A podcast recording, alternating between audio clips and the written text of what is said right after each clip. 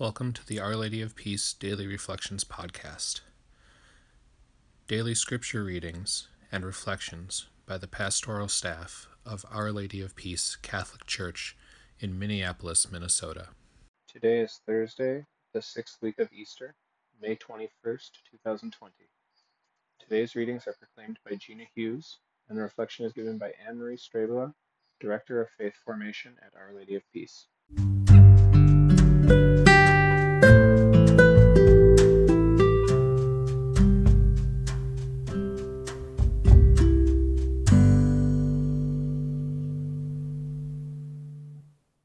A reading from the Acts of the Apostles. Paul left Athens and went to Corinth. There he met a Jew named Aquila, a native of Pontus, who had recently come from Italy with his wife Priscilla because Claudius had ordered all the Jews to leave Rome. He went to visit them, and because he practiced the same trade, stayed with them and worked, for they were tent makers by trade. Every Sabbath he entered into discussions in, in the synagogue, attempting to convince both Jews and Greeks. When Silas and Timothy came down from Macedonia, Paul began to occupy himself totally with preaching the word, testifying to the Jews that the Christ was Jesus. When they opposed him and reviled him, he shook out his garments and said to them, Your blood be on your heads. I am clear of responsibility. From now on, I will go to the Gentiles. So he left there and went to a house belonging to a man named Titus Justus, a worshiper of God. His house was next to a synagogue.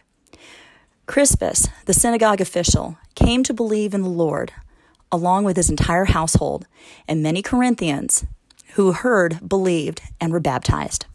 Our responsorial psalm is The Lord has revealed to the nations his saving power. The Lord has revealed to the nations his saving power. Sing to the Lord a new song, for he has done wondrous deeds. His right hand has won victory for him, his holy arm. The Lord has revealed to the nations his saving power. The Lord has made his salvation known. In the sight of the nations, he has revealed his justice. He has remembered his kindness and his faithfulness toward the house of Israel.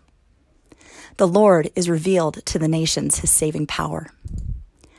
All the ends of the earth have seen the salvation by our God. Sing joyfully to the Lord, all you lands. Break into song, sing praise the Lord has revealed to the nations his saving power.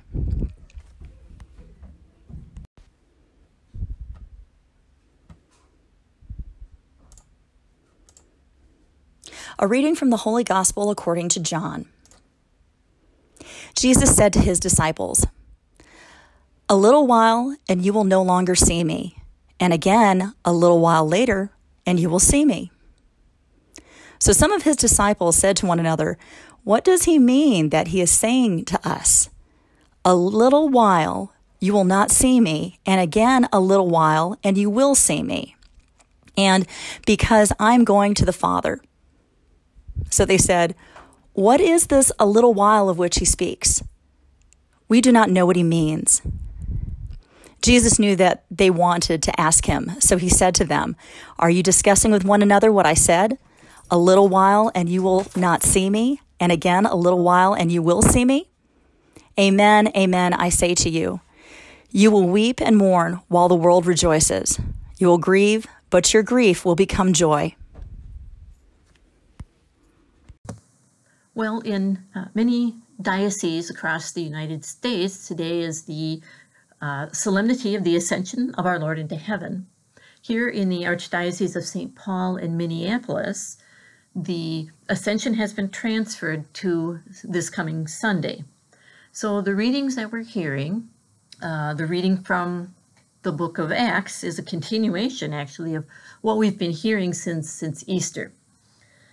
Uh, the the Holy Spirit working in the apostles and disciples and going to the ends of the earth to proclaim the good news. And in the Gospel of John, we have the continuation of the Last Supper discourse, the, the last discourse of Jesus to his disciples in the uh, Gospel of John. And in that last discourse today, Jesus is talking, he says, A little while and you will no longer see me, and again a little while later, and you will see me. So, yes, this is referring to his passion, death, and resurrection. But it is also looking forward to his ascension and the coming of the Holy Spirit at Pentecost. Because at the ascension, certainly the apostles and disciples experience grief that Jesus is no longer physically present with them. But at Pentecost, we see the overflowing joy that they have with the coming of the Holy Spirit.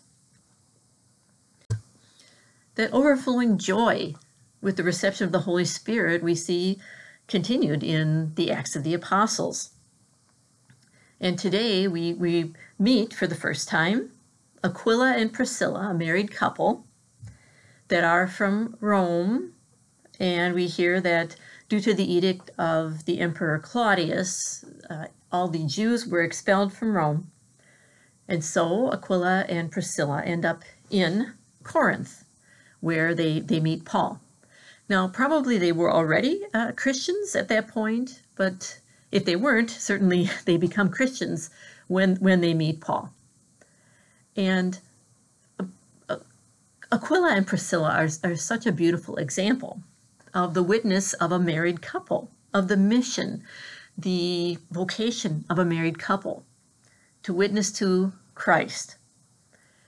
We see them ministering there in Corinth and tomorrow we'll see them go with Paul to Ephesus, where he leaves them. He leaves them there to continue the mission while he goes on to the, the ends of the earth.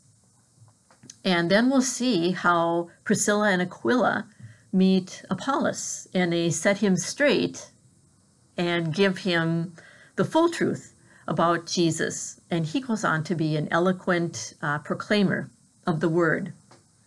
And Aquila and Priscilla, they continue their, their quiet witness, their faithful witness, and we will see them later appear in, in Rome again when Paul uh, goes to Rome. So they are a beautiful example and witness to all of us.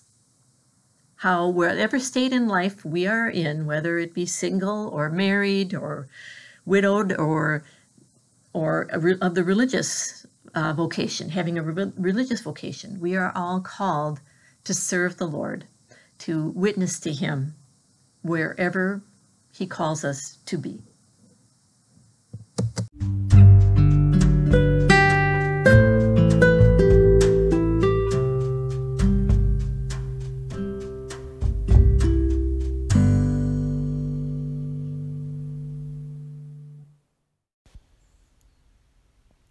For more information about Our Lady of Peace, visit olpmn.org, like us on Facebook at olpmn, and like us on Instagram at olp underscore mn.